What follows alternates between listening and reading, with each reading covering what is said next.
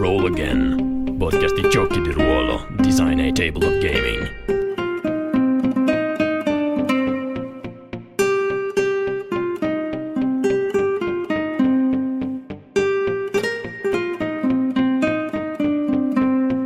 Ciao a tutti, qui è eh, Tommaso, una piccola introduzione prima di lasciarvi a questo episodio è l'audio di una live video che abbiamo fatto eh, il primo giorno della TVA Week dove abbiamo annunciato svariate cose. Il primo giorno abbiamo annunciato Dead Air Seasons eh, e appunto ne parliamo con eh, gli autori Luca Vanin e eh, Federico Scattolin. A volte potrebbe esserci qualche riferimento al eh, video, se state ascoltando l'audio ovviamente Uh, dovete eh, immaginarvelo. Uh, detto questo, il 99.9% della trasmissione è perfettamente eh, ascoltabile appunto anche in formato audio, quindi vi lascio al, all'ascolto e eh, vi ricordo che se volete provare Dead Air Seasons, um, i piani di pubblicazione sono uh, quelli di avere un quick start prima dell'estate, ma al momento da questa settimana eh, entrerà in playtest pubblico sul server eh, Discord di The World Anvil. Trovate tutti eh, i link che vi servono nella descrizione dell'episodio. Buon ascolto.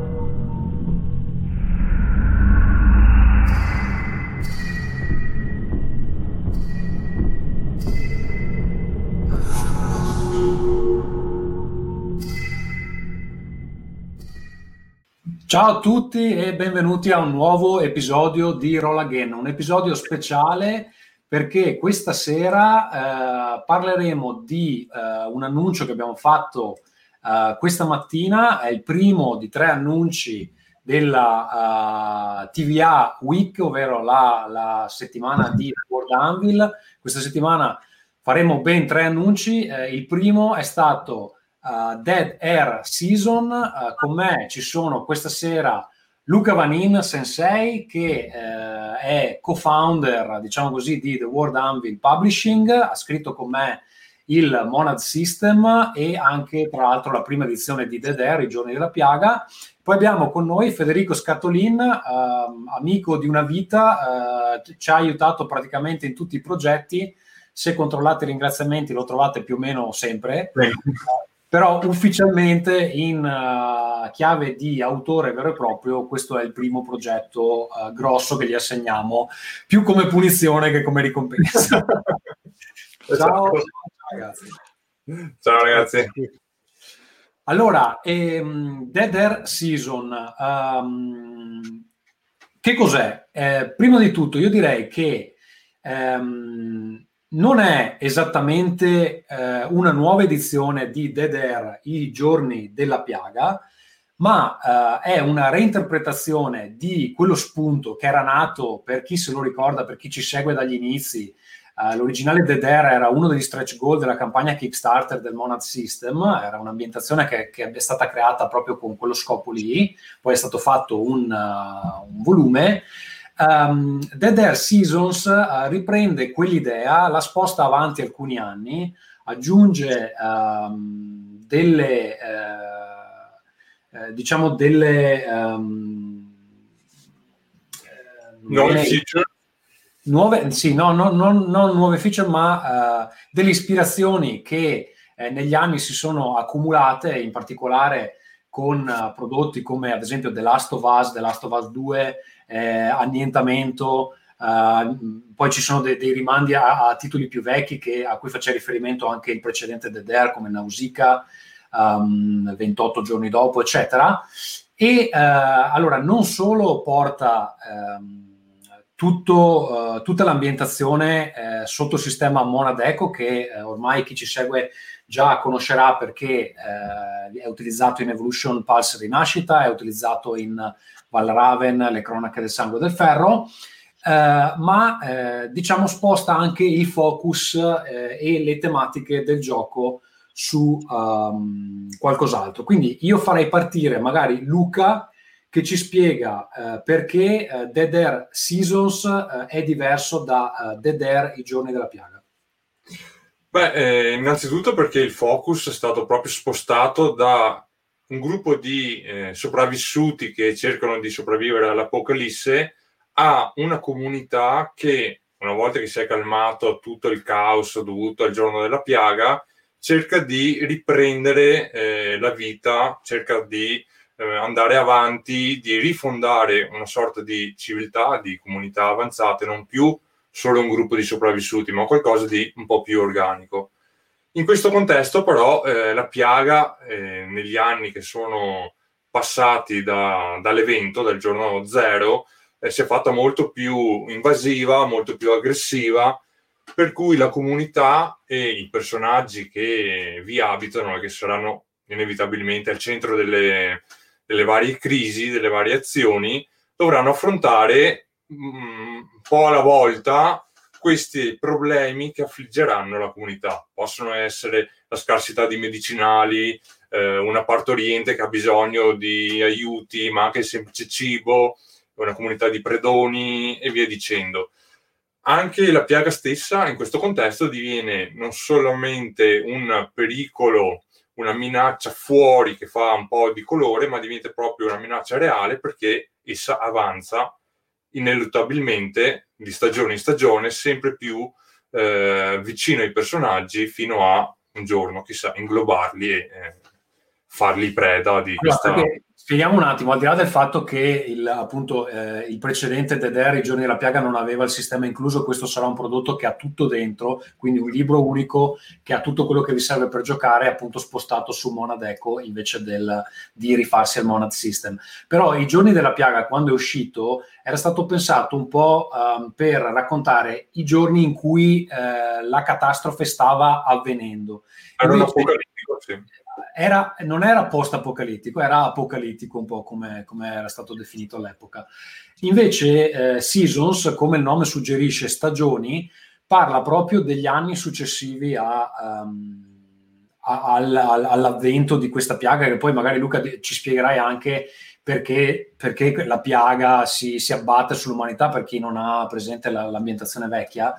Um, però eh, dopo faremo parlare Federico su questa cosa perché è l- quello su cui ha lavorato lui principalmente, oltre a smazzarsi tutti i doni, che è una bella parte. Ma ehm, perché si chiama stagioni? Perché eh, il gioco va a esaminare proprio lo scorrere del tempo e um, i giocatori di, di, Seasons giocheranno proprio uh, dei momenti di crisi su un periodo di molti anni eh, che ehm, eh, cioè, eh, alla fine di ogni crisi ci saranno dei cambiamenti ambientali, dei cambiamenti nella comunità, eh, eccetera. Allora, prima di lasciare un attimo la parola a Fede, vuoi, vuoi, spiegarci come siamo arrivati a questa situazione a causa della piaga, Luca? Allora, beh, eh, innanzitutto eh, c'è da dire che tutto si svolge molto tempo fa in un'epoca molto simile alla nostra, quando l'uomo, ingolosito dal consumismo, il desiderio di avere sempre cose nuove, ha sfruttato così tanto il pianeta che era giunto ad un punto di non ritorno.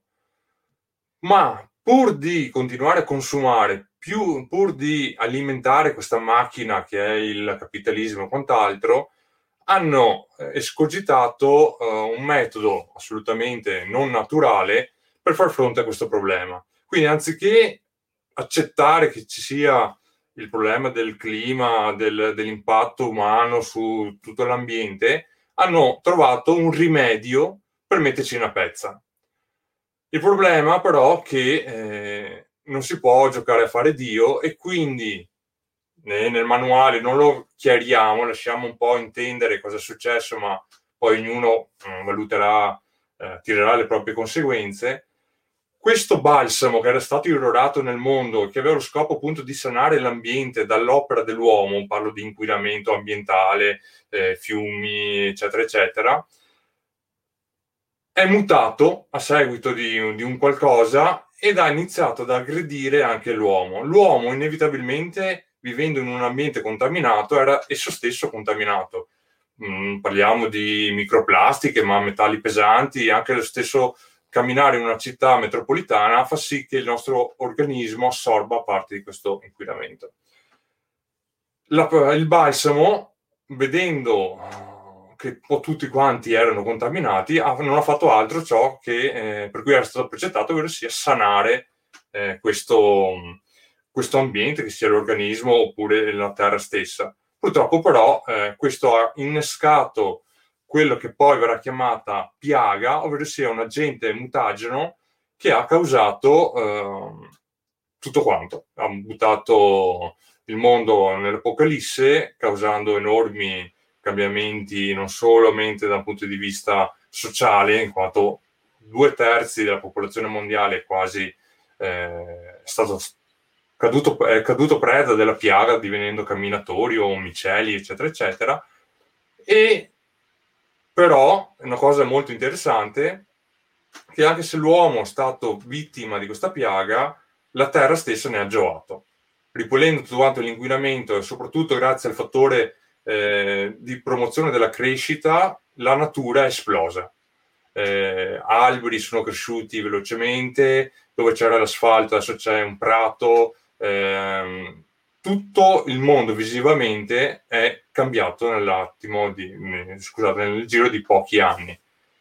Nel manuale non diciamo mai quanti anni precisamente sono, eh, facciamo intendere che siano passati circa dieci anni, ma non diciamo mai una data precisa un po' questo qui è quello che è avvenuto. Sì, per, tornare per tornare un attimo alle influenze, chi ha visto annientamento avrà presente quelle scene dove eh, la natura rigogliosa si era eh, abbarbicata addirittura su delle figure umane, se ben ricordo, adesso è un po' che non lo vedo, ma eh, aveva ricoperto le, le, case, aveva creato anche degli animali eh, completamente inediti, cosa che è stata ripresa anche in, uh, in uh, Seasons.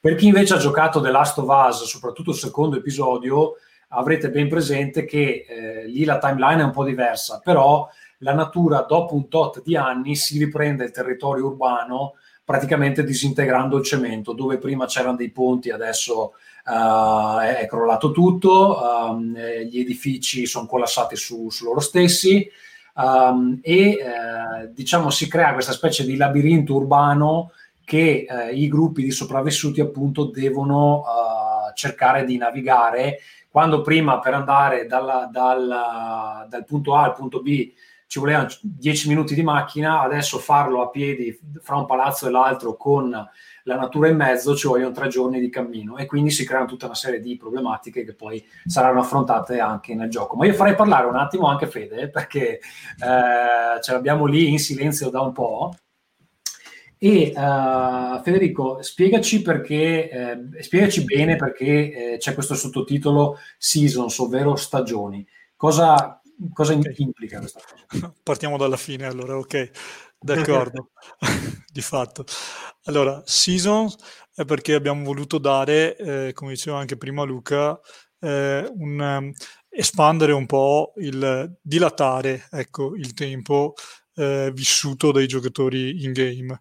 Quindi eh, l'idea alla base di, ehm, di The Dare Season è che non si affronta la vita di tutti i giorni, sappiamo che è una vita difficile, però andiamo ad affrontare solo eh, quelle, quelle, avventure che chiamiamo crisi, cioè i momenti, eh, i, i momenti salienti per i giocatori e soprattutto per la comunità di cui fanno parte. Poi torneremo ovviamente sul, sul tema comunità che è centrale in questo gioco. Comunque per restare a season, l'idea è che appunto i giocatori, il, il gruppo, la comunità affronta una serie di, di crisi, di eventi ehm, problematici e ehm, e l'avventura, la storia si ripana attraverso queste crisi e ehm, attraverso il modo in cui i giocatori e la comunità eh, affronta e risolve o fallisce ovviamente queste crisi. Per andare a ehm, descrivere un po' il passaggio del tempo, abbiamo introdotto una meccanica un po' nuova per Eco, ma comunque una meccanica consolidata che è quella dei contatori. Quindi l'idea che L'idea è che al passaggio, al superamento o al fallimento di ogni crisi, eh, un contatore eh, avanzi inesorabilmente.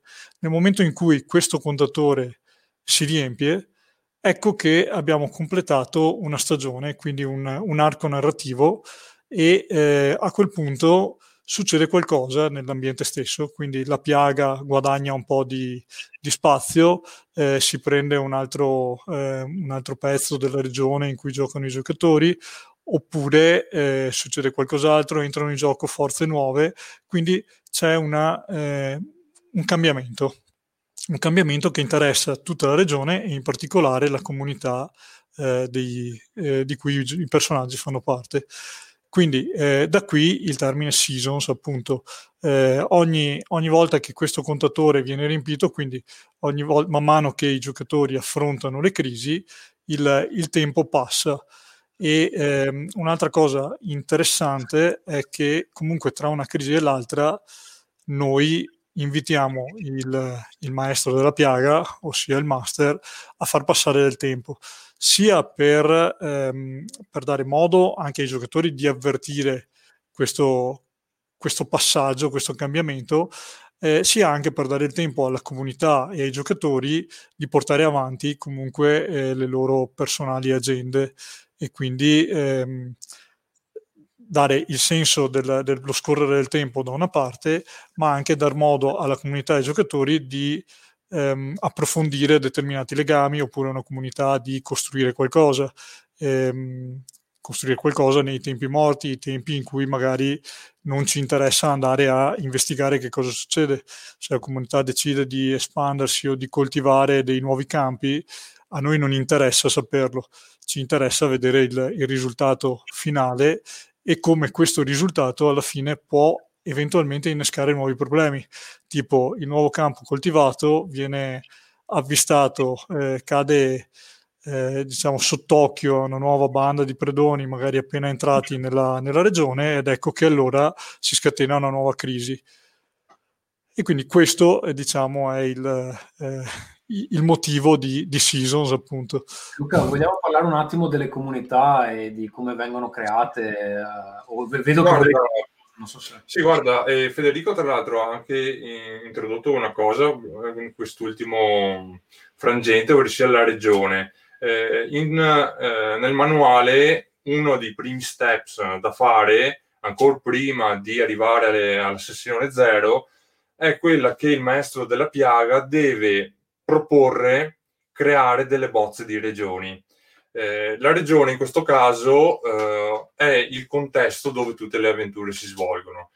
Non abbiamo creato o dettagliato tutto il mondo di The Dare. Abbiamo voluto dare in mano al, al maestro della piaga degli strumenti per plasmare il proprio angolo di mondo. La regione in questo caso è eh, molto importante perché a seconda del suo contesto non solo morfologico, ma anche del numero di comunità che c'è dentro e dei eh, trigger narrativi che si possono innescare, permetterà di eh, spingere la narrazione da un, da un lato o dall'altro. Per esempio, sappiamo che le comunità sono poche e sporadiche, una grande regione obbligherà la comunità o i personaggi a fare grandi viaggi in queste terre eh, rivendicate dalla piaga, quindi molti pericoli, il viaggio, la scoperta, la riscoperta, anzi. Una regione piccola dove le comunità sono state costrette proprio dalla morfologia a essere molto vicine, si avranno degli archi narrativi più incentrati sulla diplomazia, sull'intrigo, sul, proprio sulle relazioni tra comunità. Quindi questa, la regione in questo contesto è importante anche perché, adesso come vi spiegherà Federico per la comunità, quando i giocatori andranno a dettagliare la loro comunità avranno potere su plasmare questa regione. Ossia, Federico? Sì, grazie Luca. Allora, la, la comunità Ok, la comunità, come, come abbiamo detto prima, è, è, centrale in questo nuovo DDR perché è un po' la casa dei, ehm, dei giocatori, la casa dei personaggi e anche il loro setting principale. Eh, abbiamo voluto dare una, ehm, come dire, ehm, abbiamo voluto dare forte peso alla comunità, tant'è vero che abbiamo deciso di eh, renderla praticamente una sorta di giocatore, ossia la comunità avrà ehm, avrà come accade per i personaggi una sua scheda, una sua scheda di fatto completa. E quindi, eh, come diceva bene Luca, il, il, passo, il primo passo durante la, la, creazione, quindi la fase zero, è proprio quello di creare la comunità. Una creazione che è un atto collettivo di tutti i giocatori seduti al tavolo. Quindi ogni giocatore farà una, proporrà alcuni elementi chiave che, ehm, che pensa, che vuole in qualche modo giocare eh, nelle, nelle sessioni di DDR Dopodiché, con uno sforzo collettivo, tutti quanti i giocatori vanno a ehm, cercare di amalgamare gli spunti, quindi alcuni spunti magari resteranno fuori, altri eh, verranno integrati, altri ne verranno aggiunti man mano che l'idea della comunità si delinea. In questo modo, eh, diciamo, tutti i giocatori concorrono a eh, formare quella che è la comunità all'interno della quale i, ehm, i personaggi stessi si muoveranno. Diciamo che per chi già conosce Echo, eh, la creazione della comunità funziona esattamente come la creazione di un personaggio. C'è una descrizione, si sottolineano eh, delle parole chiave, dalle parole chiave eh, vengono estratti dei descrittori. Quindi se avete già presente quella meccanica lì, praticamente è quasi identica, no? Sì, sì, sì. sì. Ed è stata anche una cosa voluta in realtà, perché abbiamo proprio voluto equi- equiparare esattamente equiparare la comunità a un personaggio. Tanto che ha degli attributi, giusto? Tanto che la comunità ha degli attributi, esattamente come personaggio ha degli attributi, ha dei, eh, dei descrittori eh, che ovviamente entrano in gioco in maniera un po' diversa e ha anche dei doni. Eh, quindi né più né meno che eh, tutte le caratteristiche che ha un, un, personaggio. La differenza è che eh, la comunità, diciamo i descrittori della comunità o i doni della comunità possono essere invocati, in questo caso dai personaggi, nel momento in cui la comunità è in, in prima linea eh, nell'avventura. Quindi ehm, c'è un attributo sicurezza, per esempio, della comunità. Questo attributo eh, o il relativo descrittore o i, i doni ad esso connesso eh, possono essere invocati ogni qualvolta la sicurezza, la comunità, diciamo, fa fronte eh, compatta e unita a un evento che in qualche modo la minaccia, quindi un, un, l'attacco di una banda di, di predoni eh, piuttosto che eh, di un, un, agente naturale, piuttosto che degli infetti eh, di cui parlerà po- dopo Luca.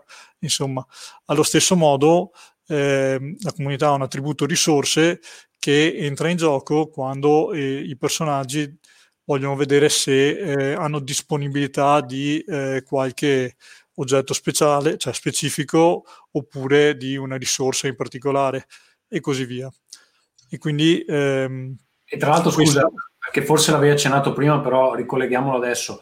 Le crisi hanno sempre a che fare con degli attributi di comunità che sono in qualche modo in difficoltà, no? Ad esempio, se ci sono poche risorse, probabilmente la crisi avrà a che fare con le risorse Finita la crisi, a seconda del, dell'outcome di questa crisi, si deciderà se quell'attributo eh, diminuisce perché è andato tutto malissimo, anzi ne viene danneggiato addirittura un altro, oppure se quell'attributo uh, viene in qualche modo ripristinato.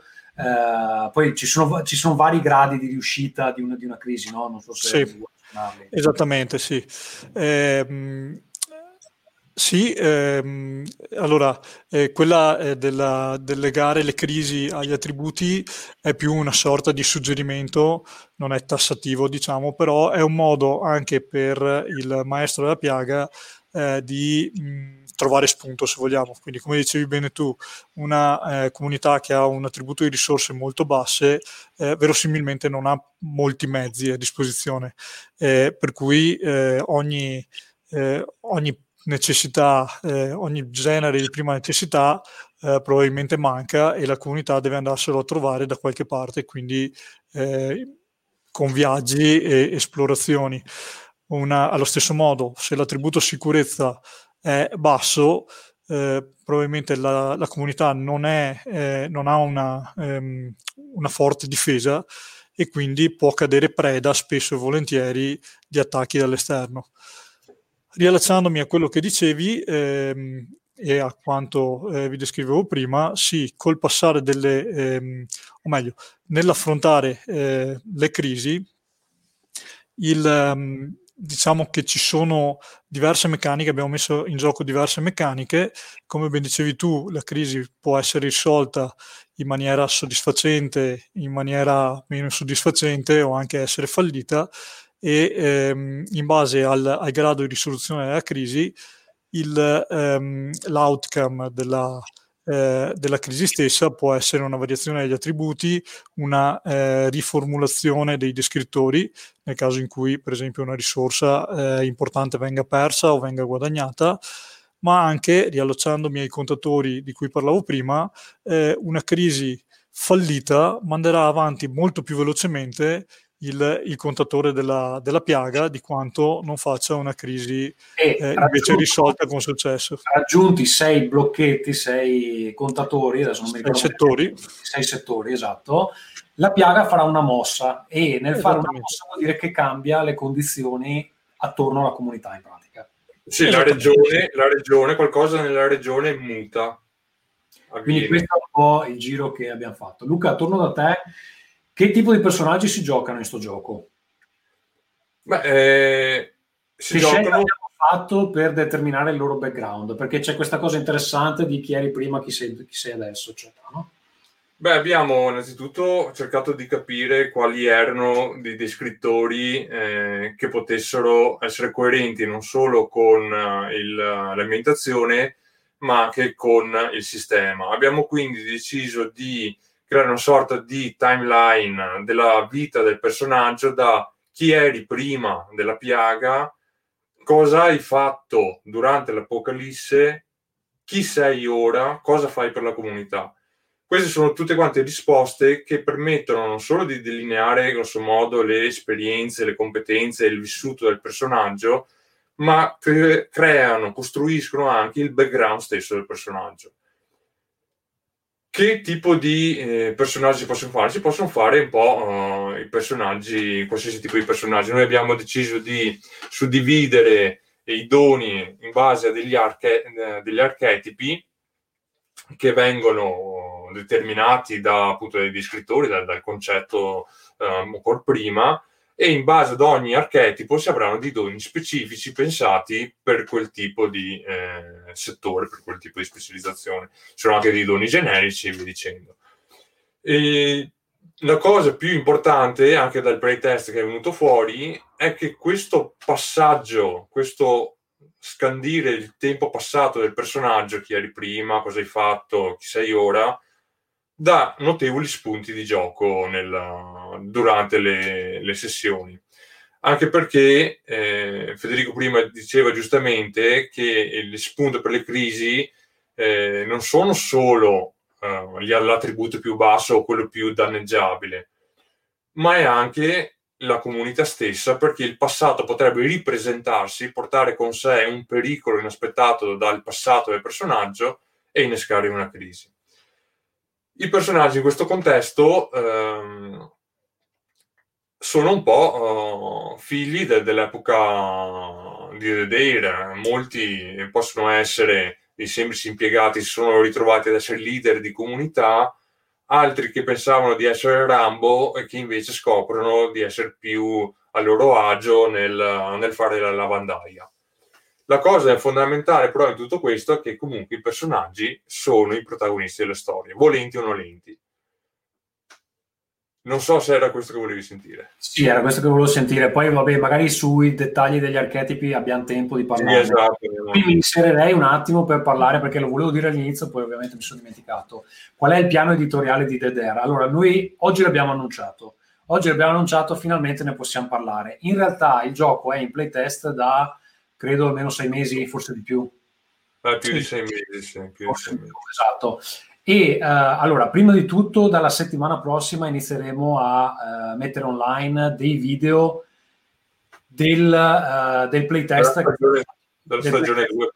Del playtest privato. Allora, sono, state, sono state registrate due stagioni Um, partiremo dalla seconda perché la, la prima, uh, nella prima c'erano ancora molte cose un po' in forse, quindi la seconda è quella più vicina al gioco che abbiamo adesso.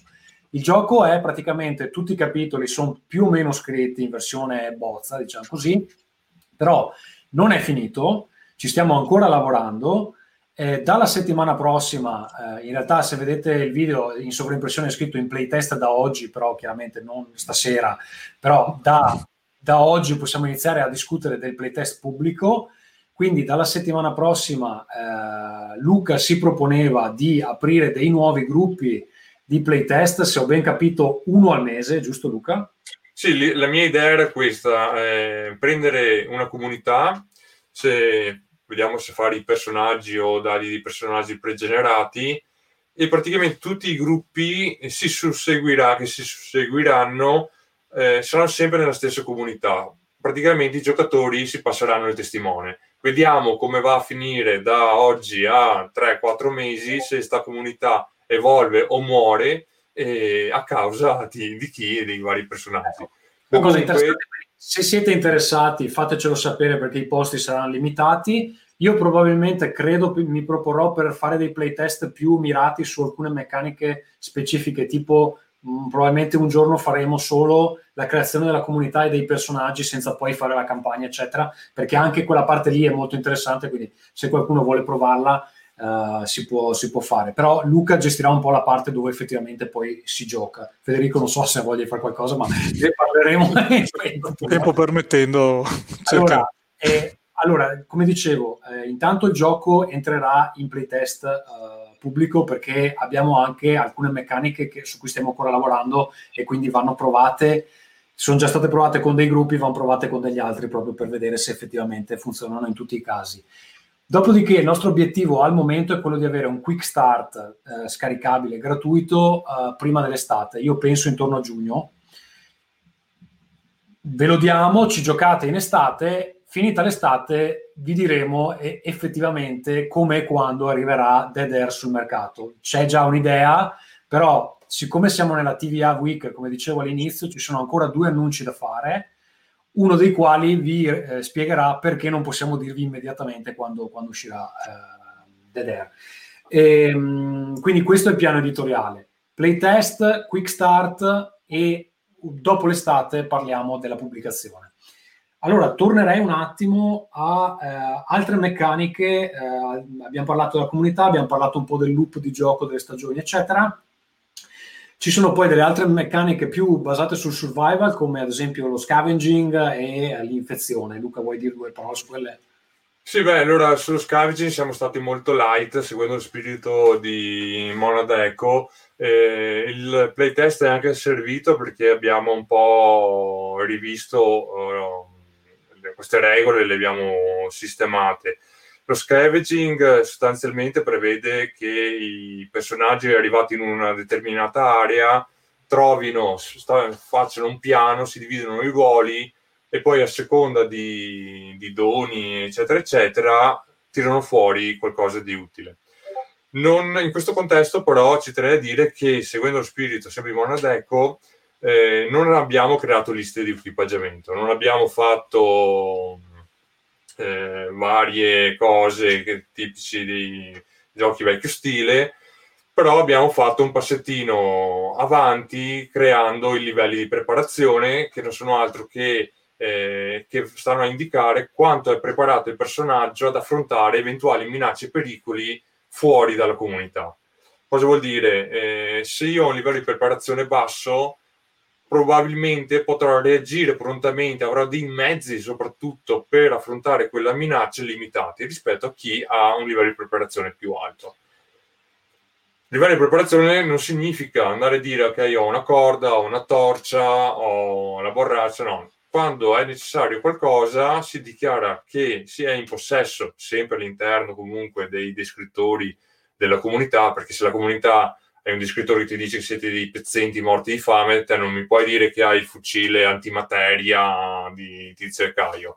Devi rimanere all'interno di certi limiti. Questo dà piuttosto da un ampio margine di manovra e soprattutto nel playtest sono venute fuori cose piuttosto divertenti da questo punto di vista. Per quanto riguarda l'infezione, era una cosa che eh, era già stata pensata tempo indietro, adesso è stata concretizzata e non è altro che l'esposizione del personaggio alla piaga, non alla spora, ma alla piaga, perché la spora è eh, la, uh, questa questo balsamo inerte nell'ambiente, mentre la piaga è quando diventa molesta, quando diventa cattiva. Più un personaggio si contagia, più il suo livello di infezione sale, più c'è la possibilità che triggeri la, la mutazione. Questo passaggio non è immediato, c'è un periodo di limbo tra quando il personaggio è sano e quando il personaggio è sul procinto di mutare. Questo limbo è dettagliato con delle regole particolari, che forse vedremo anche nel playtest se qualcuno ci arriva, ma comunque tutto è all'insegna del dramma, ovvero sia il personaggio è cosciente di essere sul procinto di morire, può fare qualcosa, può nasconderlo, può fare l'ultima azione eroica, eccetera, eccetera. I livelli, eh, per quanto riguarda uh, la piaga stessa, ripercorrendo anche un po' il vecchio Dedeira, abbiamo eh, ripreso le vecchie eh, stadi di infezione, quindi abbiamo il camminatore, il cacciatore, il guardiano, eccetera, eccetera. Abbiamo fatto un passettino in alto, ampliando un po' la lore del mondo, inserendo l'ultimo stadio che nella precedente edizione del vecchio è semplicemente accennato abbiamo introdotto le madri, che sono questo fronte pericoloso molto lontano, ma che è eh, concreto, che esiste, e che tutti quanti non vorrebbero mai vedere. Perché in realtà il destino, il destino di ogni campagna, soprattutto se lunga, è che alla fine si schiatta perché c'è un punto di non ritorno in cui la piaga eh, esatto, esatto, cioè la piaga è qualcosa di ineluttabile. Ormai la spora è ovunque nel mondo, l'unico modo per evitare la piaga, per evitare proprio che la propria comunità perisca o, si, o venga inglobata dalla piaga, è quella di vivere in totale armonia con la natura. Ma, essendo i personaggi provenienti da un mondo di comfort, del benessere, del wifi, del, del supermercato, possono loro rinunciare a questo benessere in virtù di qualcosa di migliore? È un po' eh, questa la wifi diciamo che ci hanno già rinunciato perché ne, negli anni di cui parliamo il supermercato non c'è più. Federico, ti, eh, ti lascerei Però... la parola su qualche altra meccanica eh, che non so se poi eh, farà il, diciamo, passerà il final cut della, del, del, volume finale, però su cui stiamo lavorando. Non so se vuoi parlare del diario che a me piace molto. O se sì. Il diario, il diario, è un'idea eh, ecco, che è nata proprio eh, dal, dal playtest privato e quindi un ringraziamento ai, ai ragazzi che hanno partecipato. E, ehm, il, il, diario nasce appunto eh, per tenere traccia di come la comunità si è evoluta nel corso del, eh, delle varie crisi. Quindi eh, l'idea alla base del diario è che man mano che le crisi vengono risolte o fallite o quel che è, il, mh, la comunità segna sulla sua scheda quello che può essere o un, un traguardo, quindi un successo, o un, eh, un fallimento, una, una, cicatrice, come lo vogliamo chiamare. Quindi, eh, man mano che le crisi eh, passano e le stagioni aumentano, eh, la, mh, la, comunità guadagnerà sempre più eh, traguardi o, eh, o fallimenti, che sono dei particolari descrittori che la comunità può portare in gioco, la comunità ovviamente i personaggi possono portare in gioco eh, come un, un, normale descrittore di comunità, ma con degli effetti meccanici diversi in questo caso. Eh, effetti meccanici ovviamente distinti tra traguardo e, ehm, e fallimento. Quindi un traguardo darà dei bonus perché i giocatori ricordano qualcosa che, eh, che, è andato a buon fine, diciamo quindi un passato successo e questo dà loro forza per affrontare una nuova avversità, mentre un fallimento eh, di contro eh, può essere invocato per rappresentare come un, l'aver già fallito in passato mette in difficoltà la comunità, dando però in cambio ovviamente dei, eh, dei bonus, in questo caso dei, dei punti esperienza aggiuntivi, eh, per esempio. E, ehm, e quindi questo eh, ideario appunto serve anche a, a, fare in modo che le crisi passate non vengano dimenticate, insomma, quindi che la storia della comunità eh, non sia fine a se stessa, ma resti in gioco e si possa eh, portare. Ehm, è, è, nato, diciamo, come idea, è nato per descrivere quella che è l'evoluzione della comunità. E pensiamo che in questo, cioè per come è stata formulata questa meccanica, pensiamo che ci riesca abbastanza. Sì, nel, nel playtest della stagione 1 io me li sono segnate i vari eventi principali e l'altro giorno riscorrendo il passato è, è bello, soprattutto se hai possibilità di fare campagne lunghe eh, se la comunità riesce a sopravvivere abbastanza a lungo, eh, puoi creare una bella storia, insomma. Cioè, sì, soprattutto quando la comunità cambia parecchio eh, sì, esatto, sì. in funzione delle crisi, perché uno dei problemi che ci siamo f- trovati ad affrontare proprio durante il playtest privato era che eh, la, la, comunità creata inizialmente dai PG è, è cambiata in maniera sostanziale direi. Womb, ricordiamolo. sì. E quindi eh, il ventre. E quindi eh, c'era anche necessità di, ehm, come dire, di tenere traccia di, del punto di partenza, quantomeno. E questo eh, il diario della comunità riesce in qualche modo a... Ehm, riesce in qualche modo a dare il senso del cambiamento, del, dell'avanzamento della comunità. Ecco, un'altra cosa che, che, volevo dire, scusa Federico, che nel manuale eh, probabilmente noi inseriremo delle regioni già fatte, in realtà ne sono state scritte tre dal terzo autore Andrea Marcelli che non è con noi questa sera, essendo lui un uh, professorone dell'università e quindi non, non si fa vedere sempre qualcosa a che fare con l'università. Comunque è molto in gamba, ha scritto tre regioni specifiche. Bravo. Non sono sicuro che le includeremo tutte nel manuale perché sono anche abbastanza corpose, quindi bisognerà vedere effettivamente quante effettivamente ne mettiamo poi nel manuale. Però eh, c'è la possibilità, eh, Luca, eh, correggimi se sbaglio, di crearsi le proprie, cioè quelle che offriamo noi sono già fatte in maniera che se non hai tempo sì. usi quelle. Però sì.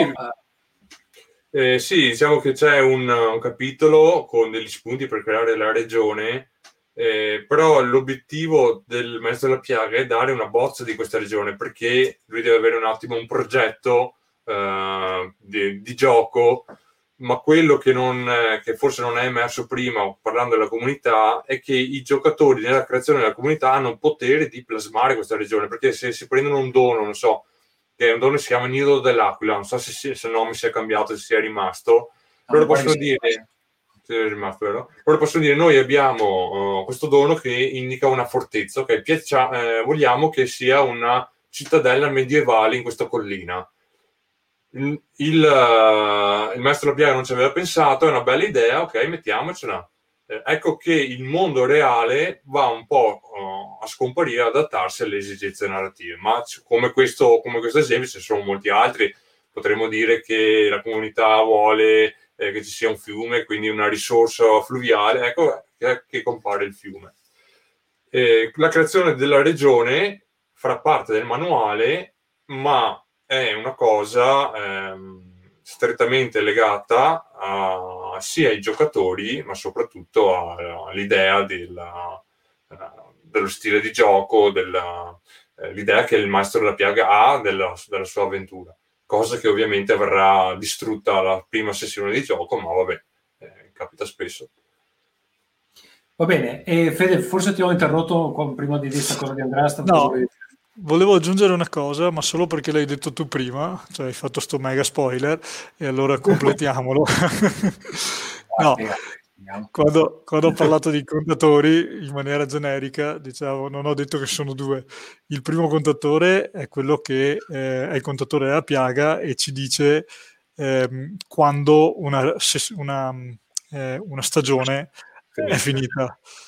C'è un altro contatore che è il contatore delle stagioni, eh, o viceversa, forse i nomi adesso non ricordo. Comunque, no, no, è giusto, è giusto. Ok, il contatore delle stagioni anche quello è un contatore che ha un numero di, eh, di settori, sempre 6, e nel momento in cui, eh, quindi ogni volta che riempiamo il, il, contatore della piaga, aggiungiamo un settore anche al contatore delle, delle stagioni. Quando anche il contatore delle stagioni è completamente pieno, lì eh, si entra in una nuova era, diciamo, e quindi non, non, diciamo che il gioco finisce, però eh, cambia eh, si entra in un'altra epoca della piaga. È, è il manuale il manuale Che è il manuale manuale dopo, dopo, ovviamente, sarà il manuale- prossimo manuale. il sequel di Dead Air Seasons. L'idea è che eh, alla fine del, del contatore comunque siano passati tra i 10 e i 20 anni.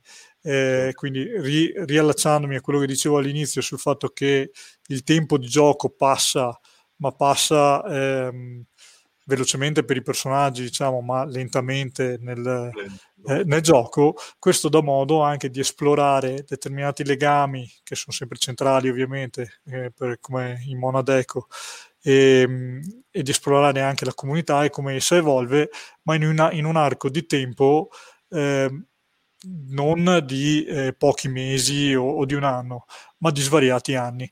Proprio per questo motivo, diciamo, noi eh, suggeriamo di lasciare del tempo tra una, tra una crisi e l'altra. Ecco. Benissimo, Sì, allora, eh, scusa, il discorso delle crisi, eh, se vogliamo fare anche un paragone con mm, attuale, si presta molto a qualcosa di episodico. Cioè il master potrebbe anche eh, settare lo stile di gioco proprio come se fosse una serie televisiva dove ogni episodio è, una- è l'inizio di una crisi. Alla fine eh, della prima stagione hanno completato X crisi e sono passati X anni è anche una cosa che, stiamo, che, che ho provato ed è molto divertente e soprattutto coinvolgente. Questa era proprio una, una de- delle possibili. L'ultima cosa che volevo dire è che mh, per quanto riguarda l'ambientazione, le regioni che, che stiamo proponendo noi, a- mh, al momento abbiamo una, una regione italiana, una regione in Germania, la terza, aiutatemi che mi sfugge sto In Spagna, il confine tra Spagna e Portogallo.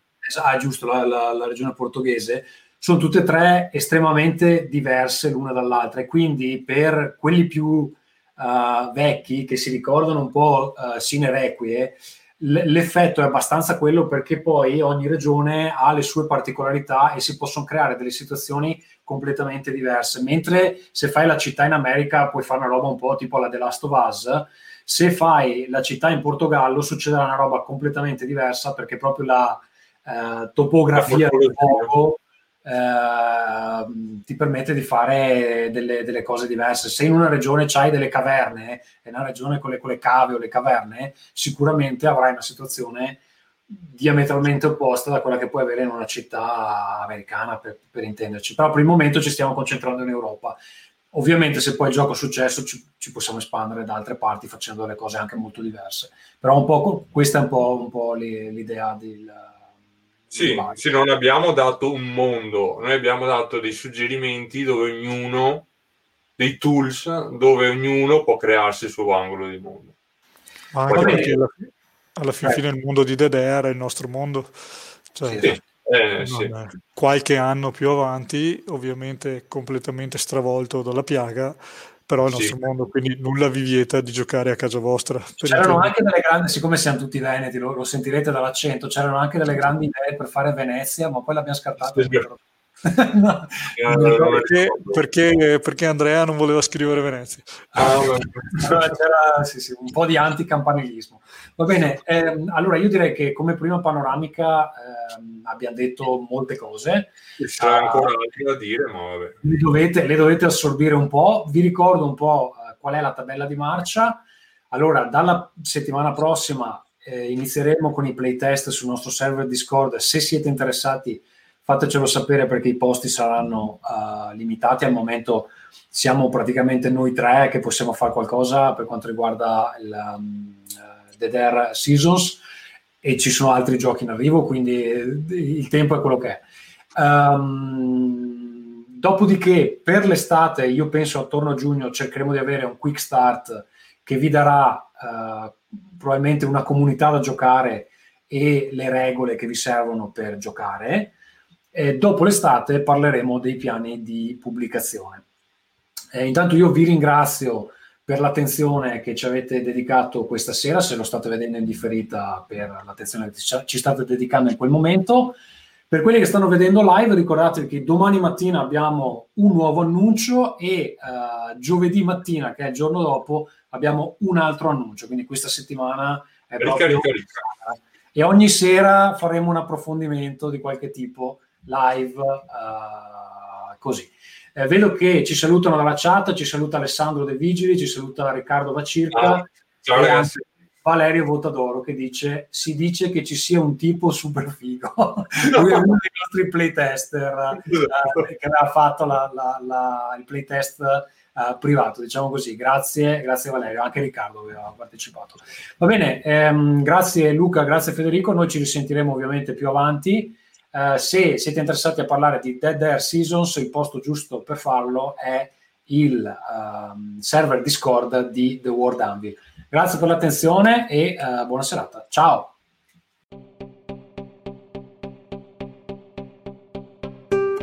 Roll Again, podcast di giochi di ruolo, design a table of gaming.